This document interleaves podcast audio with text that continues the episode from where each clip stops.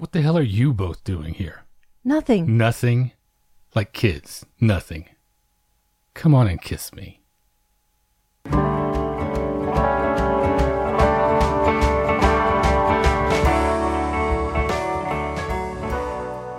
Welcome to the Magic Lantern Podcast, an ongoing informal discussion of the films we love and the things we love about them. I am Erica Long. And I am Cole Roulain. Each episode of the Magic Lantern will be devoted to one film that we alternately select, and we will discuss why it is significant to us. Just a note whether the film is a classic or a more contemporary title, this will be an in depth discussion that will include explicit plot details and potential spoilers. We are at episode 158 today. We are back to Erica's choice. What are we talking about today?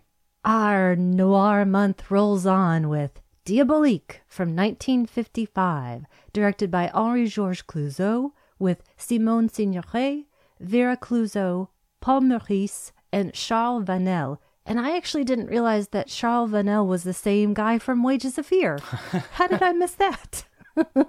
anyway, it is about a wife and mistress collaborating to kill the abusive husband and lover they share. So, before we get into the film, I want to talk about our experiences with Henri Georges Clouzot. Now, I haven't seen the few films that he made after this film, and this ended up actually being my very first Clouzot all those years ago when I first saw it. Since then, I've seen The Murderer Lives at Number 21, Quai des Orfèvres, and The Wages of Fear, which are pretty dang great films. How about you? Well, I discovered Clouzot when I was working at Waterloo Records. In addition to being one of the world's great record stores, at that time we also had a video annex. It was a separate little store behind the record store proper, and I would sneak over there and I probably spent as much time on the clock just fooling around in the video store as I did actually working in the record store. And I actually lived down the street from there, and that was my home video store. Right, I was going to mention that. You frequented that store a lot too at the time, and it's such a neat thing that we often talk about that we could have crossed each other's path dozens of times and had no idea that we would end up 10 years down the road married and doing this show. By the way, uh, Nazas. but anyway, I interrupted you. Yes, I've seen about a half a dozen of his films by this point. I am not Clouzot complete yet. Wages of Fear was the one that came first for me, and then a little bit after that, and I mean probably two or three days after that, Diabolique. Le Corbeau is probably actually my favorite of all of them, though, even above Wages of Fear, even above Diabolique. That's, I think, the one that I'm most excited to see in my viewing of all of his films. You are going to love it. This pervasive atmosphere of distrust and dread that he creates, it's not just shared between two or three characters or long haul truckers on the road. It is an entire village that this cloud hangs over. It's brilliant. And then his unfinished version of Inferno that Arrow put out now, I guess about 10 years ago, too. It's pretty fun to see, too, even though it is not completely finished or assembled. Romy Schneider's in that. She's wonderful. And that Blu ray has a lot of extras and features that show you where it was going, even though it's not completely finished. Well, do you remember when you first saw this? Yes, the aforementioned Waterloo video, they had a big criterion wall. I don't know if you remember this or not. I do. Right opposite the counter where you checked out with a huge criterion display. And so it immediately stopped right there for me. I walked in the building and I didn't get any farther for quite a while. And this was around 2002. So Criterion didn't have nearly as many titles. It wasn't as imposing a task to take on to try to start working your way through the collection like it might be for someone now. And Diabolique and Wages of Fear were very early spine numbers. They were 35 and 36, released back to back, essentially. And so I encountered them both early in my run of starting to go through the collection. I wasn't completely strict in terms of working my way through it in sequential order, so I was picking things that looked the most interesting, still staying among those early spine numbers, figuring I would work my way through all of them eventually.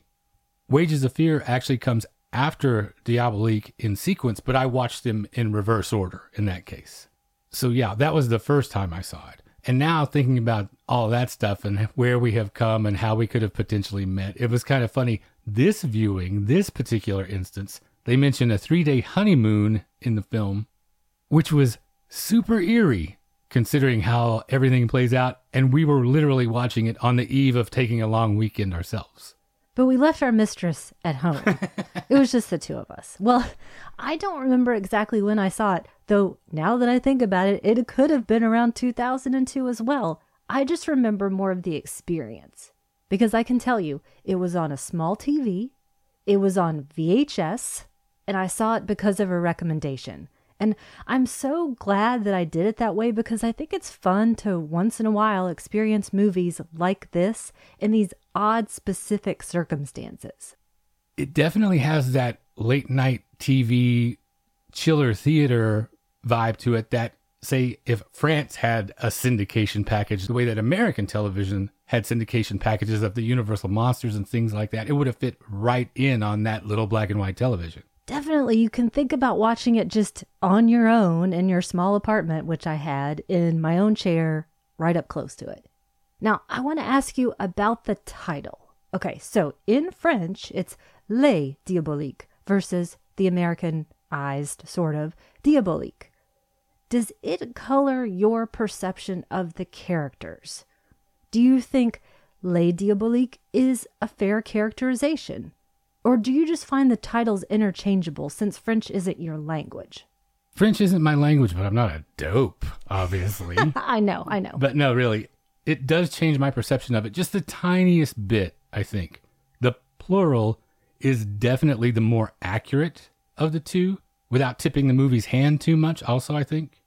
But I do find them essentially interchangeable within my experience in that they don't really alter how I think about the film, how I feel about the film. It's not so noticeable a difference. Like the one more obvious example, probably the difference of the bicycle thief versus the bicycle thieves.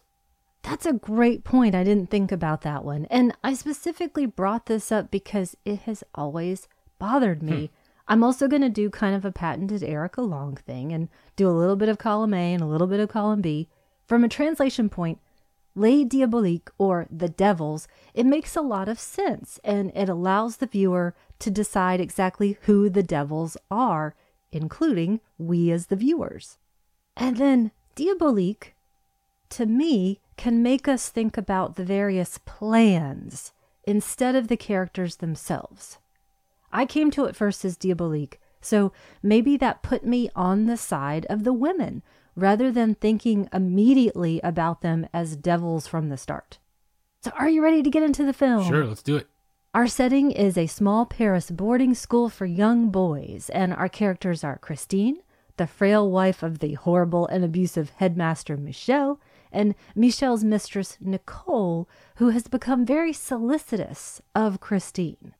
So we've got our two women, our two actresses, Vera Clouzot and Simone Signoret. Do you think it's Vera versus Simone? Do you have a preference? I don't initially go into it thinking of it as adversarial that way. I do probably have a bias though, just because I have a big crush on Vera Clouzot.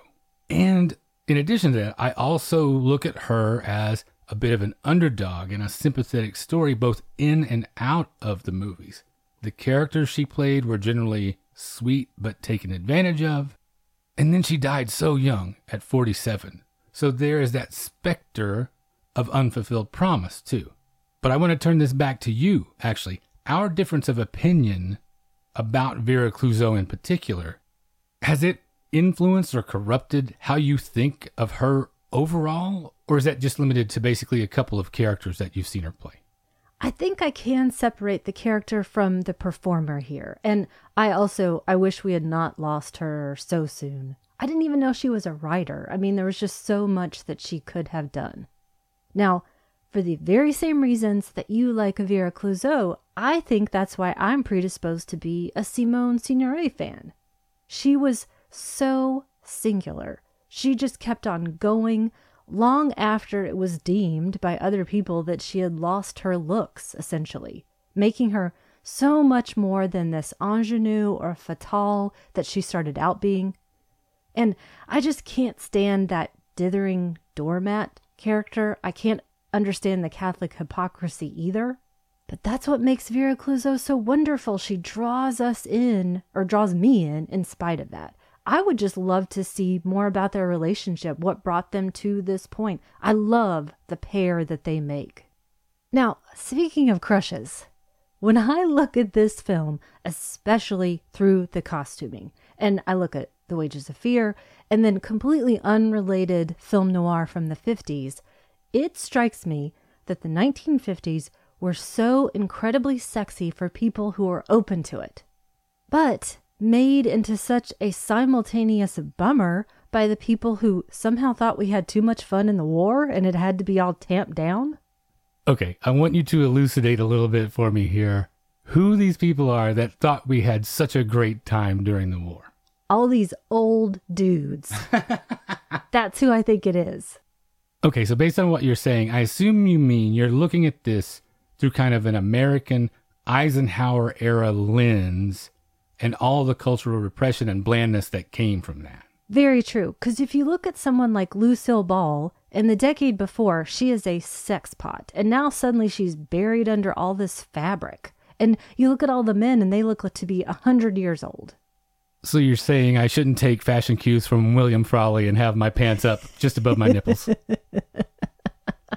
yeah. Well, I think we are eventually going to look back at the Eisenhower era as our Victorian England period. You've got your bowling leagues and your backyard barbecues on the surface, but underneath you've got Levittown. Totally. I mean, the films that we watch, people were up for it. So why do we have all of these scolds otherwise? It taints the decade for me until I start to dig deeper. Because the first time we see Christina, she is a dreamboat. And Nicole on her side, she makes the most of those sexy 50s cuts. And like I mentioned, film noir in general, especially the American side, it is bathed in sex, especially the seamier side of it. Yeah, exactly. You look at something like Kiss Me Deadly, that is overflowing with that kind of candor and straight sex appeal. Well, let's tamp that down for just a okay. second. we get to meet some of the students and we see how the teachers interact with them. We see the teachers themselves licking Michel's boots so they won't be out of a job, and also talking about all the goings on behind everyone's back. So I was really struck by how the two women are treated by all the surrounding men. There's slut shaming to me, victim blaming, and that leads me to possibly the biggest question of this episode. How can a guy who looks like Jack Webb get away with all this action? Okay, I'm going to take this a piece at a time. Going back to the school, it's definitely a patriarchal setup on the surface, but I think that Clouzot undercuts that with these little personality touches. He undermines these male teachers by implying all sorts of things, like they might have a weakness for alcohol. Or, like you say, they're just plain ineffectual toadies that will do anything to keep this job. When I think of them, there is no way that these men could have pulled off such a dastardly scheme as these women. They don't have the strength for it. Mm, good point. Yeah, it's definitely implied that they've got probably nowhere else to go, so they've got to keep these jobs. But yeah, I do love these catty little observations. The chaste woman loves to contemplate dawn. That's such a nice little dig. but I feel like the teachers are trapped just like the children are in this. And you do see Christina stand up for herself in these instances, unlike the male characters do. For instance, these kids are a bunch of rowdies because they're not getting a nutritious meal. She will not stand for the mistreatment of these children, even as she is literally paying the wage of her husband's mistress. So it's a nice demonstration of the purity of her heart, I think. That's a great little character touch that I love.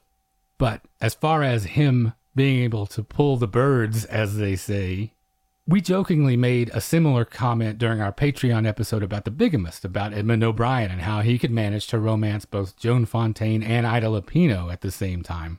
With those big old hips of his, I don't know. But I think we should take it more seriously in this case because this time it's not as benign. It's about when force of will meets either dependence because Christina, her heart condition is introduced early on, so we know She's defiant, but she's also delicate. Or he's exploiting a power imbalance, like potentially making Nicole's job depend upon this. I'm with you. There are so many things happening here that I love. I think it's a great use of the story to make this Greek chorus of mean school teachers judging the women.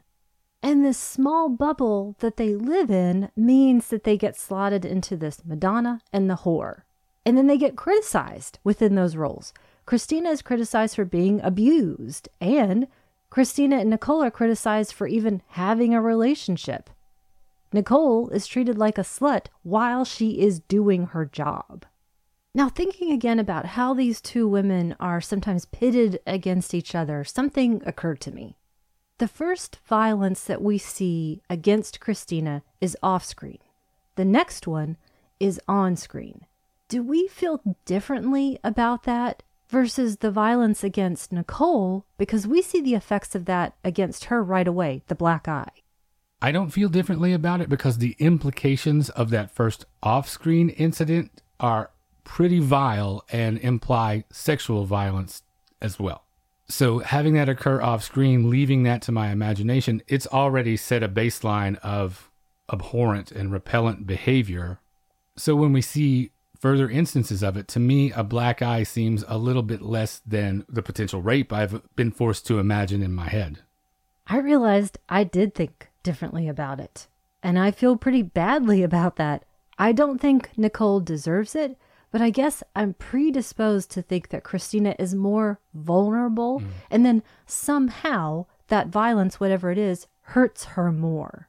I actually even forgot about Nicole's black eye, and I tended to think that when Michel slaps Christina first, that that was the first instance of violence until I actually sat down to think about it.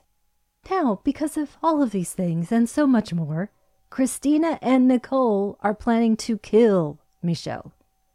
Christina is still reluctant to follow through, even with the violence, but her Catholic faith won't allow her to get a divorce instead. Nicole has it all worked out, as we will find out. So I want to give a shout out to the script once again because to me, the doling out of motivations and exposition is perfect. There's just so much mystery that is developed without being oblique. Each bit gives us a chance to understand their characters more as this incredibly long couple of days wears on without having to be explicit.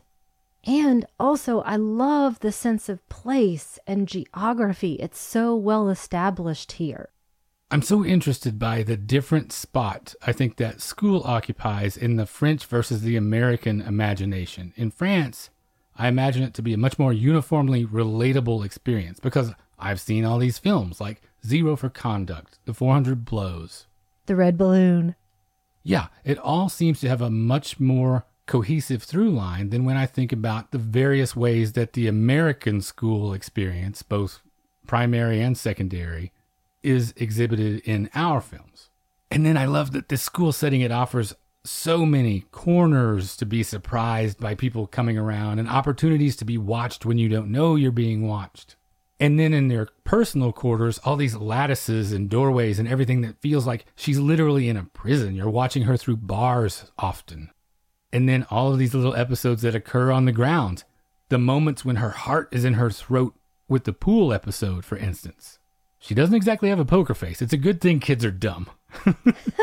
or at least not observant to certain adult behaviors. How about you? How did the school setting affect how you viewed the whole thing?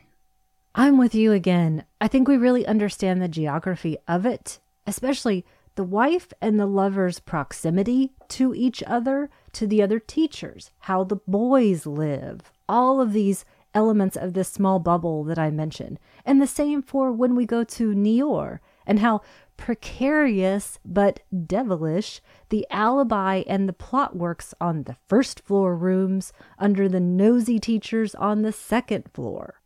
Yeah, that points to another thing that I love about this and just international film in general. It's one of those wonderful ways that we learn about other cultures when we can't actually travel there or if it's a time that's gone by already. Just this idea of everyone carrying a baguette around under their arm is such a fun idea that I didn't think of going to the shop that way when I was young learning these things. And I love this couple, you're right, that are her tenants. They're so French, enjoying their quiz show. They seem to be having such a great time and so demonstrative of certain aspects of the culture without being caricatures. Because truly, the baguette under the arm is not a caricature, even though we might think that it is in America. And when you were a small boy going to the shops, probably your grandpa didn't wear a beret and an ascot, but if we were in France, he might have. Now, speaking of the costuming, I mentioned it earlier how sexy it is. Now, I want to speak about the colors for a moment because it was roughly at the midway point where I really started to notice that. When we first see her, Christina is in black and white, which I think speaks to both the division within her character and also the way she sees the world. Nicole, on the other hand, is in grayish colors. She's the one in the middle. She's the one who's not so easy to pin down. But as the film progresses, Nicole is in darker colors. Christina has that exceptional moment with that very dark patterned robe during the murder, but then she goes almost completely white after that. We see her nightgown from then on. Yeah, I think the costuming shift is much more of a giveaway than any pluralization of the title might be. Christina running through the school in that pure white nightgown in the finale, she's chasing a ghost. She's practically become a ghost herself. It reminds me a lot of Gloria Stuart in the old dark house with the brightness of her gown against that backdrop. It essentially makes her look like a living candle flame. Well, I have to say, I didn't notice it as much the other many times I've seen it, so I'm delighted to find these new things when we rewatch something. So the plot is definitely in motion here, and the alibi they've cooked up to cover up the murder is incredibly intricate. It involves Nicole and Christina going to Niort to this property she owns, where she rents out the second floor to the aforementioned married school teachers. She's trying to obscure the time that Michel is gone so they can't be implicated. They've got to drug him and drown him in the bath and then transport him back to the school, dump him in the swimming pool, and keep him concealed until the right time. By the way, all I could think of when we see Nicole carrying out the trunk with Michel's body is that Nicole does the same thing that Monsieur Bridoux, one of the school teachers, does, but backward in heels. Sorry, I've been doing a lot of uh, film theory research lately. that was my joke. Now you're making me imagine Fred Astaire killing someone and putting them in a trunk, basically. Mm, we're going to write some fan fiction? Ginger Rogers could do it, I feel like. She's you saucy are enough. so right. Yes. But Fred Astaire, I don't know that he could pull that off. I think you're right about that too. You mentioned a couple things also that really interested me this time, the way I saw them, the way I thought about them. You mentioned the trunk, you mentioned the transport vehicle. It's so interesting to go back and watch this a second time because you get to see how all the icons and the objects and the symbols, it's so efficient the way that Clouzot lays these out for you. The vehicle that transports the body is the first thing we see on screen practically. And then these other things appear. The trunk, people get to see it before it becomes involved in establishing their alibi. Essentially, what you get is everything appears as its innocent version first, including characters, and then we get to see it later as the corrupted version as well. I have a favorite visual moment with this. There is an image when Christina is heading toward this crooked cross of light that the doorway makes once she has finally fully agreed to do the murder. Yeah, she certainly goes on a journey with all this stuff. Their scheme is hinted at at first, and she says she can't go through with it. But we have what I think is one of the most interesting tensions in the whole thing that old difference between what a character says and what they do. We're led to believe that her heart, literally her heart, cannot stand the strain of this plot. But then when he hits her, when she is hesitating about administering that sedative, it's so clever and the way it plays across her face and the things we don't know about him at that point, too. The play within a play to push her over the line into murder. And from that point on, she only becomes more righteously indignant. She's not scared of their fate anymore. It's what they deserve. She feels like that old Catholic guilt coming back again. And this time, her words and her actions actually align. She threatens to call the police. She dials the phone. Nicole is the one that has to stop her. Who knows if she would have gone farther? I think she actually would have. I think her word, thought, and deed are becoming one at this point. But the thing we don't know the first time around is that They have to stop her from doing this so that their plan holds up. Another of the more interesting aspects of all of this sexual politics that you were bringing up earlier. Why would you trust your husband's mistress in a scheme like this? It seems to be the most twisted case of the enemy of my enemy is my friend. And I have to admit, when I saw this early on, I thought, oh, the French in their ways, they're so mature with their handling of this. This is very continental. How did it strike you when you saw it? Well, I think that I'm really missing the lack of the lesbian relationship mm. that is more outlined in the novel that this came from. I think that motivation works really well in something like Quai des Orfèvres, his other film. Maybe we have to wait until Giallo came around to get an angle like that. I will say, like you mentioned, it coming up in the other film, I don't feel like that it was something that he felt was too controversial to tackle. I felt in this specific instance, it was more to do with streamlining the story, focusing on the suspense rather than bringing in other romantic angles. Ah, interesting. But if you're reading between the lines, you can still see things like that. For instance, you see how often Nicole manipulates Christina. One is very definitely the alpha in that relationship. And in retrospect, it's such a beautiful and clever series of manipulations, too. At every step, it seems like Nicole does something to make Christina participate, to make her complicit in this so that she's not innocent. She can't talk her way out of it. She can't think her way out of it. She makes her burn his return train trip ticket, for instance. She makes her participate in covering him with the tablecloth, drawing the bath, and covering him with that tablecloth, I think, is a really nice touch that allows for the double subterfuge to happen. I love these little details along the way. But then it even goes farther. Enlisting the innocence help the school teacher to move the body. I love these tropes. The dripping faucet that equals suspense. I had a Disney spooky sound effects record when I was really little. It had a dripping water torture track on it. So that device has been burned into my brain since I was about six years old. I think that's a great point, too, to mention that in streamlining the plot, possibly, it still allows for the performances to suggest something beyond this power dynamic, what's behind it, without being so overt about it. Now, the plot is about to thicken even more because apparently Michel won't stay dead. One of the young boys at school claims to have seen him. And the pool is drained and the body isn't there anymore.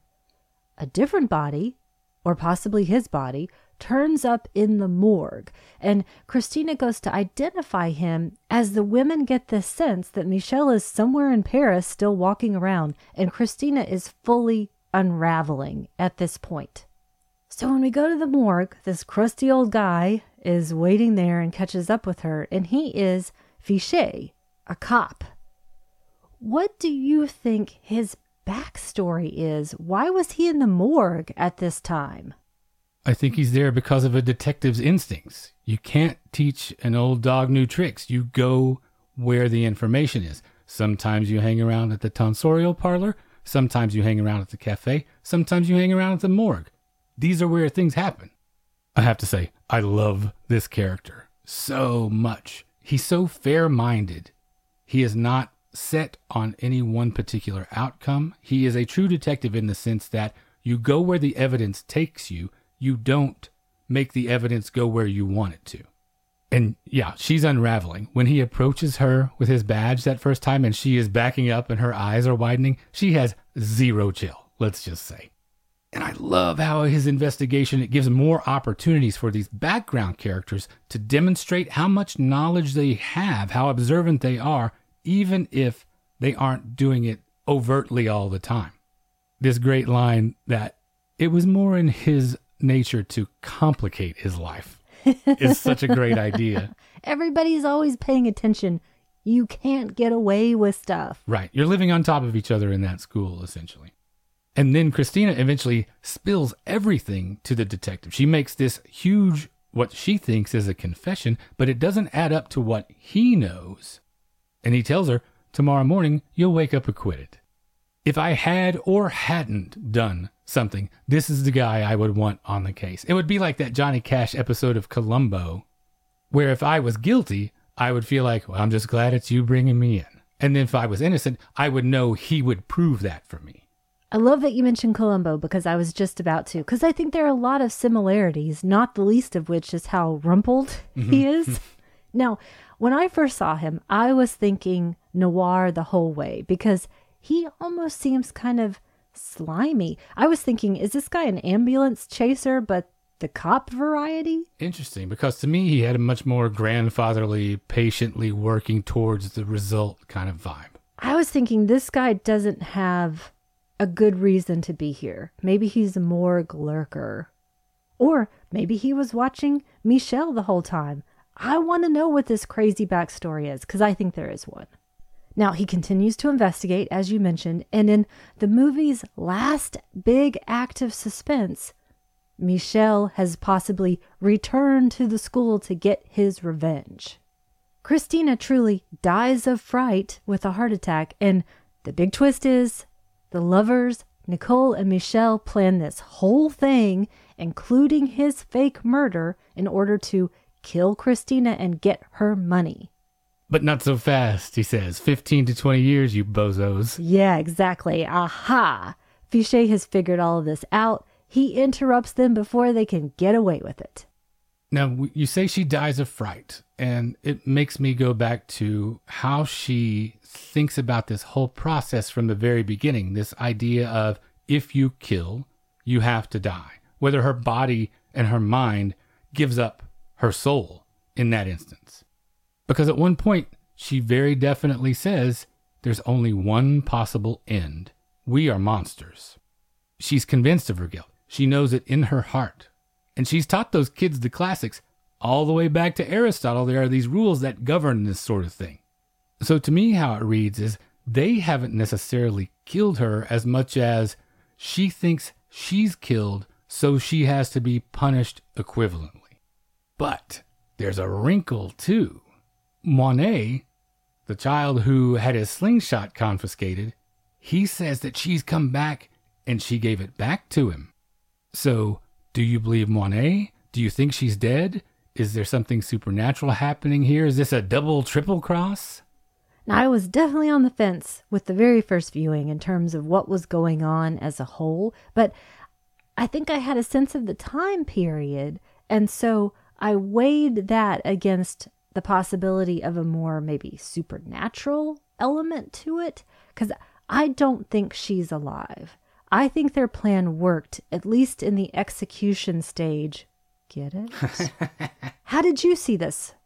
Sadly, I don't think she's alive either, but I love the supernatural angle of the whole thing. There are so many fun instances that suggest that as an option. The principal told me to do this, Moinet says. It gives you a chill. And then when they're taking that group photo, and you can't quite tell if that's him in the window up above the assembled students and teachers, I love that touch. It's almost a hint of the innocence Yeah, sometimes. Exactly. So you're wondering, legitimately, is he alive and well? Is he haunting them? In either one of those forms, is he just biding his time to take his revenge? Those supernatural things, it really diverts your attention in a fun way, I think. So once all is said and done here, does this satisfy? What were you hoping for from the ending? Uh, I was hoping the two women would triumph and never get caught. That's what I was hoping. I think I got exactly what I wanted out of it, actually. Okay. The guilty are punished. It would have been nice if she came back from the grave as a vengeful spirit, maybe at the end, or even alive to celebrate this victory overall, because it truly was her that was being exploited and her alone. But all things being equal and keeping it on this earthly plane, yes, I do feel very satisfied with how the story played out.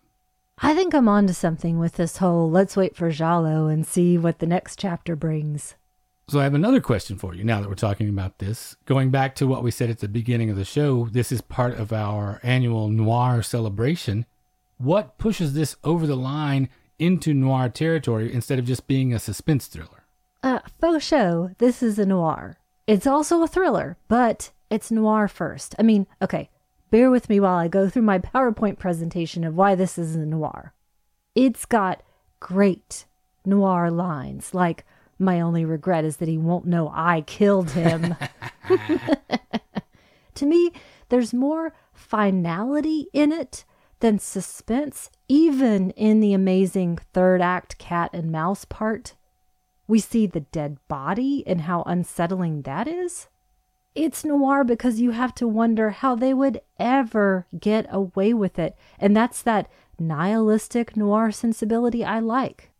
Plus, we've got Fichet on the trail, which is pure noir, especially because he's scruffy and not this, you know, gleaming white hat person. Even if all that weren't true, there is one thing that happens that pushes this into noir territory for me. Do tell. That is that it's so often the case in noir where it's a tragedy, truly tragic. And the fact that she does not survive and is not left alive to reap the benefit of them having been caught and punished, that is what pushes it over the line into noir territory for me. If Christina lives somehow, I might be on the fence about it. Good point. Now, having said all of that, let's not negate the thriller aspect to that because it's wonderful. I mean, if nothing else, Clouzot and Hitchcock were contemporaries and they influenced each other. Hitchcock tried to get the rights to this story, but Clouzot beat him to it. And Hitchcock said he was directly influenced by this film for Psycho, which is kind of an odd parallel for me. Let me tell you a brief anecdote. I think I mentioned it in our Psycho episode because the first viewing of Diabolique, I had the same feeling when I saw Psycho. There is a specific moment in both of those when we're looking into murky water, and the television I was watching this on made that an incredibly unsettling experience. Just in that the quality of the image was slightly degraded, and so it made it feel like a dirtier, scarier. That, and just somehow the light hitting it in the way that I was looking at it in the dark on my little TV made this feel like I was diving into mm. the water somehow. It's something I've never been able to recreate in quite the same way, but it will always stick with me. I'm glad you bring up Psycho because this actually has another parallel aside from the looking into the water aspect of it. A very critical point in this is that he tricks you, the director, be it Hitchcock or Clouzot, into siding with a perpetrator early on without your knowledge. And then when that reveal comes, it comes much later in Diabolique than it does in Psycho. But yeah, I've been tricked into being on this person's side this whole time. And then we find out the terrible truth. I'm guessing you probably knew Hitchcock before you knew Clouzot, is that right? Yes. So, one of the shorthand things we often hear for people, for budding cinephiles, for instance, who are trying to get into foreign film, maybe you hear that Clouzot is the French Hitchcock. There's a part of that that's clearly true. Obviously, the way they influenced each other, they're making similar material, even buying for the same material in some cases. But I do want to clarify that that's not all there is to Clouzot, which you definitely see more as his career goes along. He doesn't have nearly the voluminous filmography that Hitchcock does, but I definitely think in those later films, at least the last two or three, including Inferno especially, you see that his ambitions were a little bit wider, or at least more varied than Hitchcock's might have been. So I want to make sure that we don't pigeonhole him as just that or reduce his career to being the French Hitchcock. There's more to it than that. Totally agree with you. Now, I think we addressed this a few times as we went, but is there anything in particular that highlights the rewatchability factor of this for you? Maybe it's like I mentioned discovering for the first time, after however many times I've seen this, the whole color story. Or call it maybe that tradition of quality, as the Cahiers du Cinema referred to it as, even though for them, Hitchcock was fine doing the same thing, but whatever. Somehow, I also manage to forget exactly how the ending unfolds. So it's kind of like I'm watching it for the first time each time. And the timing of the murder begs for a rewatch. I think you felt the same as I did. I think we actually said this at the time. I am already excited before we hit the play button on this one this time. So many great things that we get right away. That DAC ray, essentially, over the opening credits, that brackish swimming pool underneath. Then the kids start eerily singing, and then that overwhelming organ comes in and just plows everything else under. This opening credit sequence is amazing. And then there are so many beautiful, eerie shots in it that don't necessarily stick in my mind, so they're pleasantly surprising when I see them again. When he's been drugged and he's laying on the bed trying to fight it, saying, I don't want to sleep, that's such a beautiful, eerie shot. And then, above all, obviously, it's definitely rewatchable because when you go back the second time, you get to see how ingenious the setup is, the scheme within the scheme. And brilliant little bits of performance, like Simone Signoret when she is walking through this with Vera Clouzot, this idea of trying to figure out what makes sense with his reappearance. Is he alive? Is he not? When that suit comes back from the dry cleaners, how frightening that is. You get to this Sherlock Holmes point basically of when you rule out everything that's impossible, what's left, however improbable, is the answer. And then that whole cat and mouse sequence at the end when Michel finally reappears the typewriter and finally the bathtub. It's classic haunted house material to the point of being utterly ghoulish when he rises up out of that water. I have to think, well, I know this is true. William Castle said how influenced he was by Clouzot's career. I have to think the Tingler Mm, definitely. was derived from that. And then the one thing that's not there that I wish was there going back in retrospect when we rewatch this, how much fun would it be to have a version of this is how they did it, like you see in heist films, how that unfolds. Like we just watched Logan Lucky not too long ago. And you have that flashback and you see these are all the little things that were put in place that made this work. I would love to see a flashback sequence from his perspective, having to spend all night in that bathtub, being jostled around in that trunk, how he managed to conceal all these movements while he was moving about Paris, putting all of these other pieces in play. I think that would be a super fun bonus feature. It does sound pretty fun to me. I like to think that we got that in Celine and Julie Go Boating. Hmm. now, before we go, I want to ask sort of one more time or come back to it. Clouzot and Signoret and their very different careers. Now, we've talked about this before, but does it feel especially creepy to you to watch this and realize that Vera Clouzot died just three years after this from a heart attack?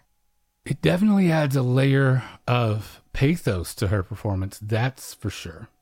I have to do some research, so I'm not sure if this is the case, whether Clouzot was aware of her condition and that was written into the script, perhaps, as something that she could particularly perform and relate to. I'm not 100% sure whether that's true or not. Me either. But it's terribly sad, especially when you contrast her with Simone Signoret. Signoret worked from the 40s all the way up until the 80s, and Clouzot only had these three credits in her husband's films in the mid 50s. I'm glad Signoret had a long and storied career, but I think if I had to just boil it down to three apiece, Vera Clouzot's are super strong, and if I had to do away with everything else, I would be totally happy and satisfied with just this, Room at the Top, and Army of Shadows for Simone Signoret. Well, you know that I'm a big fan of The Deadly Affair mm, that mm-hmm. she's in, and I like to think that these are kind of connected because she has a story in Diabolique that she's telling Christina about wearing these woolly socks to keep warm. And then the first time we see her in The Deadly Affair, she's in her sort of full matron suit, but wearing her woolly socks. So this is her post prison after she served her 15 to 20 years and moved on to start a new life. Maybe. I like to think that was specifically her costume choice. The Signorinaverse, basically. Exactly. I I love her. I came to her late period first and she just never fails to surprise and delight. And we were set up to expect something specific from her in that early career and then she just left that all behind and fully embraced who she was. So then, what's your recommendation? Well, in keeping with our noirish theme and also keeping up the Hitchcock connection, I want to recommend Obsession from 1976. That's directed by Brian De Palma and written by Paul Schrader, who wasn't exactly pleased with how his screenplay was truncated. Shocking. And it's a suspense melodrama with some neo noir touches starring Cliff Robertson, Genevieve Bujold, and John Lithgow. It also has music from Bernard Herrmann, too, so the Hitchcock connections are all over the place. I don't want to be too spoilery, so I will just say it is about a businessman who becomes obsessed with a young woman who resembles his deceased wife. Shades of Vertigo, much? Definitely that, but I also think it's probably De Palma's most underrated of his major films. and it varies just enough from those obvious inspirations to become its own thing. And I should say that it succeeds on that count largely because of Genevieve Bujold's performance. She is amazing in this, so compelling to watch. Worth the price of admission all by herself. And Herrmann also thought it was his best music of his career. Wow, fantastic. And what about you? Well, I can't wait to watch that one. And first off, though, I might also actually watch the Diabolique remake with Sharon Stone and Isabella Adjani because, at least on paper, that sounds like good casting. Are you squeezing in extra recommendations here? Yep. Done. But I chose Death Trap from Ah. 1982, directed by Sidney Lumet from a screenplay by Ira Levin, based on his own play, and Jay Presson Allen, names that you would know from that period. And it stars Michael Caine, Dyan Cannon, and Christopher Reeve. It's about two lovers who plan to kill one spouse in order to get the money. And it also involves the spouse's weak heart. Now, I first saw this a million years ago because of my mom, and it's very great fun. It's got great twists, and it's got a play within a play. It's not world shaking cinema, but Sidney Lumet knows what he is doing, and Michael Caine and Christopher Reeve are great together. I might disagree on the world shattering part because there are elements of it that, at least when I saw it, I was very young. I can tell you exactly where I was sitting in the floor in front of my grandma's television, watching it on the movie channel back when that was a thing. There are parts of this that were things I had never seen before. Good point. So, yeah, I love this one too. I don't know how well it ages because I haven't watched it in a long time. I have, and I still like it. Great. Yeah, I loved it though at the time, and then the few ensuing viewings I had soon after that. Yeah, this is a favorite too. Well, once again, that's two great recommendations Obsession and Death Trap. And that brings us to the end of episode 158. If what we do here is valuable to you and you would like to support that, we would certainly love for you to check out our Patreon at patreon.com slash magic lantern. The $5 a month level gets you access to a big backlog of bonus episodes, and those come out on the Mondays alternating with regular episodes, so you never have to go a week without new Magic Lantern in your life. We would also like to say a special thanks to our friend Andy Wolverton for inviting us to program an installment of his Great Movies discussion series. We picked We Are the Best for that purpose, which is a coming of age story from Lukas Moodysson about three young girls finding out who they are and who they want to be via punk rock in Sweden in the early 80s. If you haven't seen it, we highly recommend it. And we truly appreciate Andy for inviting us to be a part of that great ongoing series that he hosts. Thanks to Andy and Darnice, his Yes. co host. Darnice is fantastic as well. If you would just like to get in touch with us, you can reach us via email at magiclanternpodcast at gmail.com. We are on Instagram, Facebook, and YouTube. Just search for Magic Lantern Podcast on any of those platforms. We are on Twitter at lantern underscore cast, and I just wanted to take a second to say thanks to everyone who has shared the show or given us feedback since last time. Cinema Renoir Film School, the fine gentleman at Fuds on Film, Laura Cannon, Mike Scharf, Spencer Seams, and Derek Smith. If you're sharing the show or talking about us, please make sure to tag us so we can say thanks. You can find our show on Audible, Amazon Music, Apple Podcasts, Google Podcasts, Stitcher Radio, Spotify, just about anywhere you get your podcasts, you can find us there. A special thanks to the nice anonymous person who left us a new five star rating on iTunes. We appreciate that very much. If you would like to leave us a rating or review via any of those services, we would certainly be grateful for that.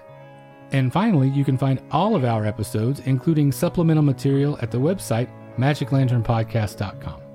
And thank you for listening to the Magic Lantern Podcast.